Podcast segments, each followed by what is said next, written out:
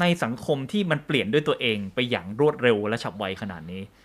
สถาบันหลาย ๆ อย่างที่ยังยึดโยงกับรัฐ ซึ่งมีแนวคิดในแบบที่คุณวิโรธเข้าใจอะแหละเขาจะเปลี่ยนตัวเองไปทันโลกได้ไหมหรือว่าสุดท้ายมันต้องหักกันไปข้างหนึ่ง ถ้าไม่เปลี่ยนเขาก็มันก็เป็นกฎกลมันก็เป็นก็เป็นกลไกของโลก กลไกกลไกตลาด ใครไม่ปรับก็ตาย ผมตั้งคำถาม ผมมองไว้เลยนะผมว่าการพูดในครั้งนี้มันจะเป็นมันจะเป็นน่าจะเป็น digital footprint ที่พูดไปอีกอย่างว่า ในโลกยุคใหม่นะผมมั่นใจว่า มหาวิทยาลัยต่างๆ จะปรับตัว เราอยู่ที่ประเทศไหน เราจะสามารถเรียนมหาเราจะสามารถเรียนคอร์สไหนจากมหาวิทยาลัยไหนก็ได้ คุณสามารถจะไป take คอร์สในมหาวิทยาลัยใน US ก็ได้ โดยที่คุณอาจจะเรียนออนไลน์ เพราะเด็กยุคนี้เกิดมาแล้ว คุ้นเคยกับการเรียนออนไลน์แล้ว คุณอาจจะต้องไปทำ capstone projectนะครับหรือไปทำแลบนะครับ ในช่วงเวลาหนึ่งบ้าง เช่นในหนึ่งปีอาจจะไปอยู่ที่นั่นสักสองเดือนเดือนหนึ่งหรือ 3 เดือนก็แล้วแต่ก็แล้วแต่คอร์สถูกไหมแล้วคุณก็กลับมา คุณอาจจะเรียนที่เมืองไทย แต่คุณเรียนกับมหาวิทยาลัยต่างประเทศ คุณอาจจะไม่ได้อยู่ที่เมืองไทยคุณอาจจะอยู่อีกประเทศหนึ่งก็ได้คุณอาจจะอยู่ที่ประเทศในเอในแถบเอเชียหรือแถบแอฟริกาหรือที่ไหนก็ได้ แต่คุณเรียนกับมหาวิทยาลัยในออสเตรเลียหรือ US หรือมหาวิทยาลัยใน UK ก็ได้จริงไหมหรือมหาวิทยาลัยในญี่ปุ่นก็ได้จริงไหมคุณเรียนได้หมดอะแล้วคุณสามารถจบการศึกษาจากมหาวิทยาลัยไหนก็ได้อะถูกป่ะแล้วเผลอในอนาคตอาจจะเป็นการว่าคอร์สนี้คุณเรียนจาก กับกับกับกับมหาวิทยาลัยนี้อีกคอร์สหนึ่งคุณเรียนกับมหาวิทยาลัยแล้วคุณรวมคอมไบหน่วยกิจก็ได้อะจริงป่ะแล้วมหาวิทยาลัยที่ไม่ปรับตัวจะตายครับนี่เพราะคุณกำลังแข่งกับมหาวิทยาลัยทั่วโลก territory ขอบเขตเขตแดนมันไม่ได้มีผลขนาดนั้นละผมมองไปไกลกว่านั้นเลยนะ นอกจากเรื่องมหาลัยอือฮึคิดว่าเป็นอย่างที่พี่โรดพูดแหละ แล้วก็เรื่องแม้กระทั่งเรื่องของรัฐชาติเนี่ย อีกสักร้อยปีสองร้อยปี หลังจากนี้อาจจะหรืออาจจะเร็วกว่านั้นก็ได้ นิยามของมันอาจจะเป็นคนละเรื่องก็ได้นะชายแดนในเชิงกายภาพอาจจะไม่ได้มีความหมายขนาดนั้น คนอาจจะรวมตัวกันออนไลน์สร้างประเทศของตัวเองขึ้นมาก็ได้นะฮะอำนาจรัฐอาจจะมาจากการสมัครใจว่า ฉันอยากเป็นประชากรของกลุ่มคนนี้ มากกว่าฉันเกิดมาตรงไหน แล้วฉันต้องเป็นสมาชิกของคนกลุ่มนี้ ถ้าเรื่องนี้นะคืออย่างนี้คือคำว่าภูมิภาค หรือการคิดในเชิงองค์รวมของของประชากรโลกมัน มันมีมันมีความสำคัญเพิ่มขึ้นอยู่ทุกวันอยู่แล้วอย่างยกตัวอย่างง่ายๆ บางคนเนี่ยพูดถึงเรื่องการเข้าร่วมโครงการโควัคฟาซิลิตี้จำได้ไหมครับ แล้วประเทศไทยเราก็เพิ่งจะมากลับลำที่จะมาขอเข้าร่วมใช่ไหมวันนั้นเราก็จะคนการตัดสินใจไม่เข้าร่วม คุณรู้ไหมก็ตัดสินใจ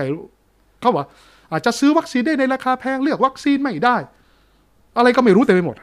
แต่วันนั้นที่ผมเถียงคือเฮ้ยคุณอย่าเอาราคาของวัคซีนมาเป็นตัวตั้ง เพราะว่าความเสียหายที่มันเกิดขึ้นในทุกวันเนี้ยมันแพงกว่าค่าวัคซีนอยู่แล้วถูกไหมแต่การเข้าร่วมโควิดมันคืออะไร คือการแชร์เอมพัตตีแชร์การเห็นอกเห็นใจกันกับเพื่อนมนุษย์ที่อยู่กันหลายประเทศ ประเทศที่เขายากจนนะฮะหรือประเทศที่เขามีศักยภาพต่ำกว่าเรา จะได้มีวัคซีนจากโครงการโควิดไปเสริมให้พวกเขา เพราะอะไรฮะนี่เรากำลังเผชิญหน้ากับโรคระบาดระดับโลกเชียวนะ นั่นหมายความว่า ต่อให้เราคุมการระบาดในประเทศไทยได้ ในเขตแดนของที่คุณคุณคุณคุณคุณสิงห์ว่าเนี่ยได้ แต่ถ้าเกิดประเทศเพื่อนบ้านเราที่มีพรมแดนติดกันเขาคุมการระบาดไม่ได้อะคุณจะเปิดการค้าชายแดนได้ยังไงอืมคุณจะคุมการระบาดของโลกได้ยังไง แล้วมูลค่าการตลาดของตลาด CMLV มหาศาลขนาดไหน คือการมองเราไม่ใช่แค่ประชากรประเทศไทย แต่เป็นประชากรโลโลกกคือพลโลก มันคือสิ่งที่จะชัดเจนยิ่งขึ้นในอนาคตเนี่ยโรคระบาดชัดเจนเลยคุณคุมได้ทำได้ในได้ในประเทศหนึ่ง คุณเปิดประเทศไม่ได้นะ ถ้าเกิดคุณไม่สามารถที่จะมีความเอื้อเฟื้อกับกับเพื่อนบ้านเราอะถูกไหมในแง่หนึ่งโควิดมันเป็นตัวเชื่อมทั้งโลกนะเพราะทุกคนเจอมหันตภัยเดียวกัน ประสบชะตากรรมเดียวกันถ้าคุณถามง่ายๆอะมีแรงงานไทยที่หลบหนีเข้าเมืองไปทำงานที่ประเทศเกาหลีใต้ใช่ไหมครับเขายังรณรงค์เลยว่าเอ้ย คนที่หลบหนีเข้าเมืองคุณมาฉีดวัคซีนอืมถูกไหมเพราะอะไรครับ เรารู้ถ้าเกิด เรา discriminate คนเหล่านี้ คนเกาหลีก็รู้ว่าถ้าเรา discriminate คนเหล่านี้ คนเหล่านี้ก็ก็จะอะไรฮะก็จะกลายเป็น carrier อืมไปแพร่เชื้อต่ออีก เขาก็จะคุมการระบาดไม่ได้ อย่างนั้นเนี่ยความเชื่อในเรื่องของเชื้อชาติชนชาติเนี่ย มันจะถูกลดทอนลงมานิดนึงอะอืมนะครับโอเค ความภูมิใจในชาติมันคงมีอยู่แหละ แต่มันจะลดทอนและเห็นคุณค่าความเป็นมนุษย์มากขึ้นครับผมคิดผมเชื่ออย่างนั้นนะ และโรคระบาดมันทำให้เราคิดอย่างนี้เลยนะถูกไหมอะ กลับมาปิดท้ายกันนิดนึงก่อนจะเข้าสู่ช่วงเล่นเกมของเรานะฮะมีเกมด้วยวันนี้ ขอกลับมาเรื่องการเมืองนิดหนึ่งจริงๆมันก็การเมืองทุกเรื่องแหละแต่อันนี้พูดถึงการเมืองในอนาคต ในการเลือกตั้งครั้งต่อไป ซึ่งเราก็ไม่รู้เหมือนกันว่าจะเกิดขึ้นเมื่อไหร่เนี่ยมองอนาคตใหม่เมื่อสามปีก่อนกับก้าวไกลในปีนี้หรือปีหน้าต่างกันยังไงบ้างครับผผมคิดว่าจุดที่ยังเหมือนเดิมนะก็คือ คืออุดมการณ์แล้วก็ความฝันที่เราอยากเห็น ประเทศเราเนี่ยมันก้าวไปข้างหน้ากว่านี้คาว่าก้าวไปข้างหน้าคือยอมรับความแตกต่างหลากหลาย แล้วก็มุ่งมุ่งไปสู่ในแทร็กหรือในเส้นทางที่ทำให้ประชาชนเราเชื่อ ว่าเราสามารถเป็นประเทศที่พัฒนาแล้วได้อะถูกไหมคือเนี่ยคือสิ่งที่สำคัญที่สุดนะ คือหลายคนบอกว่ามีกระแสที่ประเอ่อประชาชนคนรุ่นใหม่อยากจะย้ายประเทศหนีใช่ไหมแล้วบางคนก็ไปไล่ส่งเขาซึ่งบอกไม่ใช่ ถ้าคุณอยากให้เขาอยู่คุณต้องทำไง คุณต้องทำให้ประเทศเนี้ยมันมีความหวังอะอืมเปรียบเทียบกับฟุตบอลแล้วกัน คุณเป็นสโมสรฟุตบอลที่คุณอยากจะล้างนักเตะที่อายุน้อยแล้วก็มีเป็นเหมือนกับ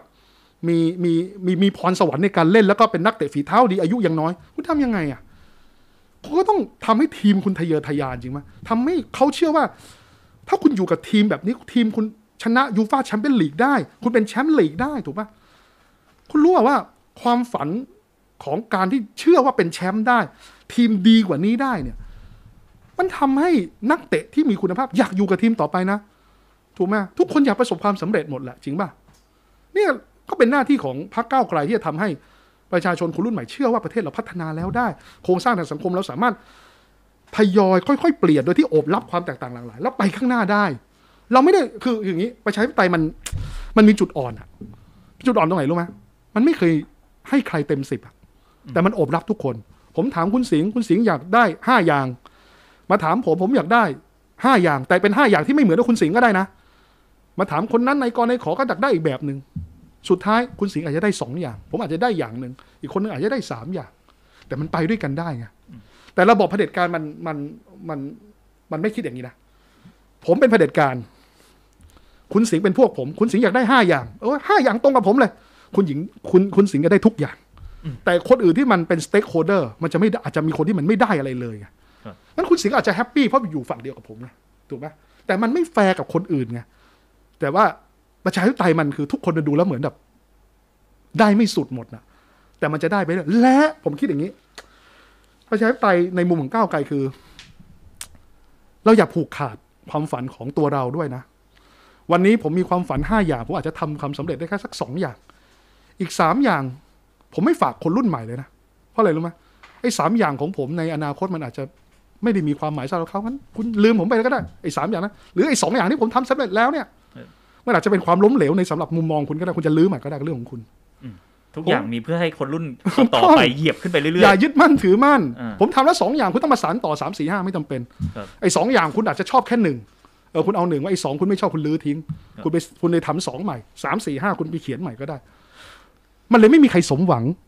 สักคนไงแต่โลกมันจะพัฒสังคมมันจะพัฒนาๆขึ้มันไม่ปมีวันหรอกที่เราจบแล้วบอกว่าอะอันนี้แหละสมบูรณ์แล้วโลกของเราให้มันประเทศจบของในเรารุ่นเราไม่ใช่ เออ มันมันคุณก็ต้องคิดถึงคนรุ่นอื่นด้วยจริงปะยังไงทุกทุกรุ่นก็ต้องการความเปลี่ยนแปลงเสมอ ถูกต้องฮะแล้วยังไงโลกมันก็จะไปข้างหน้าเสมอ อะไรที่ดีที่สุดของเรา มันอาจจะไม่ใช่สิ่งที่ดีที่สุดของคนอื่นก็ได้ครับผมคุณอย่าไปเชื่อว่า ผมส่งมรดกที่ดีให้คนอื่นไม่ใช่ไอ้ไอ้มรดกน่นอาจจะเป็นมรดกบาปก็ได้อืมนะฮะ อะอันนี้ถามส่วนตัวนิดนึงขอทัศนะหน่อยฮะว่าทำยังไงให้เรื่องสิ่งแวดล้อมกลายเป็นเรื่องที่อยู่ในเรดาร์ของการเมืองในประเทศไทย ผมว่ามันก็ต้องเอาเรื่องเนี้ยมาพูดถึงผลกระทบที่เกิดขึ้นกับประชาชนให้ได้ ต้องลิงก์ใช่ไหมให้มันต้องใกลิล้งก์ตัให้วได้ ต้องลิงก์ให้ได้ แล้วก็ลิงก์ว่าสุดท้ายแล้วเนี่ยคืออย่างนี้ฮะว่า คือหนึ่งต้องยอมรับนะว่า คือจะพูดเนี่ยมันน่าสงสารอะถึงว่าคนไทยจำนวนมากอะยังมีปัญหาเรื่องของ การทำมาหากินยังมีปัญหาเรื่องปากท้องอยู่เลยอืมเขาไม่ผิดนะ ที่เราเห็นคนคนหนึ่งเนี่ยเขาที่เป็นชาวบ้านที่ลำบากเขากินอาหารจากกล่องโฟมอะเพราะเขาเขาคุณภาพชีวิตเขายังมีปัญหาอยู่จริงปะครับผมว่าสิ่งแวดล้อมจะต้องทำควบคู่ไป แต่มันจะมีผลดีมาก ถ้าเรายกระดับคุณภาพชีวิตของการเป็นอยู่ของประเทศเราเนี่ยของของประชาชนให้มีความเท่าเทียมขึ้นและดีขึ้น มันเป็นเรื่องธรรมชาตินะ ที่เมื่อไหร่ก็ตามที่ ปากท้องเราดีขึ้นนะครับ แล้วเราก็จะมาห่วงสิ่งสิ่งแวดล้อมจริงไหมตราบใดที่ท้องไม่อิ่มอะสิ่งการคิดถึงสิ่งแวดล้อมเนี่ย มันก็จะมีข้อจำกัด แต่ปัญหาคืออะไรรู้ไหมเราสังเกตไหมว่า การขับเคลื่อนในประเด็นสิ่งแวดล้อมเราจะเกิดขึ้นในกลุ่มของอาชนชั้นกลางที่พอที่จะเอาตัวเองรอดในสภาวะสังคมที่มีความแข่งขันกันสูงแล้วใช่ไหมอืมแต่ประเด็นนี้เนี่ยพอเราเรามาพูดกับคนที่ยังมีความเป็นอยู่ที่ลำบากนะเขาก็จะลำบากเขาก็จะ อาจจะคิดไม่ถึง ดังนั้นการแก้ที่สุดคืออะไรไหมคือการยกระดับการแก้ปัญหาความเหลื่อมล้ำในสังคมอะอืมให้ทุกคนท้องอิ่มก่อน แต่ไม่ได้หมายว่า พอท้องคืออย่างนี้ ห้ามพูดว่า มันมันไม่ใช่อันมันมันมันมันมันไม่ใช่อนุกรม แต่มันสิ่งที่ต้องทำคู่ขนานกันไป สิ่งแวดล้อมก็ทำไป แต่เราต้องทำเรื่องการแก้ปัญหาความเหลื่อมล้ำพอเราแก้ปัญหาความเหลื่อมล้ำได้ คนไม่มีปัญหาในเรื่องของการเป็นอยู่ การกินอยู่ เขาก็จะกลับมาใส่ใจสิ่งแวดล้อมมากขึ้น คือเรียกว่ามันเสริมซึ่งกันและกัน ถูกต้องอ่า เพราะว่าอันนี้ตรงกับสิ่งที่ผมเคยคุยกับคุณยุ้ยสารินีไว้ว่า ความสัมพันธ์ที่ชัดเจนของระบบการปกครองบนโลกใบเนี้ยเขาไปสำรวจมาว่าประเทศไหน ดูแลเรื่องสิ่งแวดล้อมดี ปรากฏไปดูเนี่ยยิ่งประชาธิปไตยเยอะก็ไม่ได้แปลว่าสิ่งแวดล้อมต้องดีเสมอไป แต่สิ่งที่ชัดเจนคือฐานะทางเศรษฐกิจดีปุ๊บจะนำไปสู่ความใส่ใจเรื่องสิ่งแวดล้อมมากขึ้นทันที เพราะฉะนั้นก็อาจจะเป็นอย่างที่บอกจริงๆก็ได้คุณภาพชีวิตมันต้องโอเค คือมันต้องทำคู่กันนะ แต่ไม่ครับเดี๋ยวเดี๋ยวผมไม่ได้หมายว่าจะต้องมานั่งแก้ปัญหาความเหลื่อมล้ำปรับปรุงคุณภาพชีวิตก่อนแล้วค่อยไปทำสิ่งแวดล้อมนะ แต่ ถ้าเราทำคู่กันไป พอปัญหาคุณภาพชีวิตเราถูกแก้ใช่คนมีคุณภาพชีวิตดีขึ้น เขาจะมาใส่ใจสิ่งแวดล้อมเขาจะมาเติมคนอะตราบใดที่มีอืมองค์ความรู้มีการวางแนวคิดไว้ก่อน พอเขาพร้อมเขาจะหยิบไปทำต่อกัน และที่ดีที่สุดก็คือการทำให้คุณภาพสิ่งแวดล้อมเนี่ยเติมความเติมคุณภาพชีวิตที่ดี ซึ่งจริงๆมันเช่นควรจะเป็นอย่างนั้น อากาศน้ำขยะทุกอเช่นย่าง ที่สิงคโปร์เนี่ยก็มีคนที่สามารถเอาขวดกระป๋องเนี่ยเป็นแลกเป็นเงินได้อะอืมเพราะว่าถ้าเราทำอย่างนั้นก็ทำให้คนที่เขายังมีความจำเป็นในเรื่องของการหารายได้เนี่ย ก็หารายได้ได้จากอ่าขยะ หารายได้จากการคัดแยกขยะครับผมว่าถ้าเราทำตรงนั้นได้เนี่ยนะครับ ผมคิดว่าก็จะทำให้ขยะมีมูลค่าและมูลค่านั้น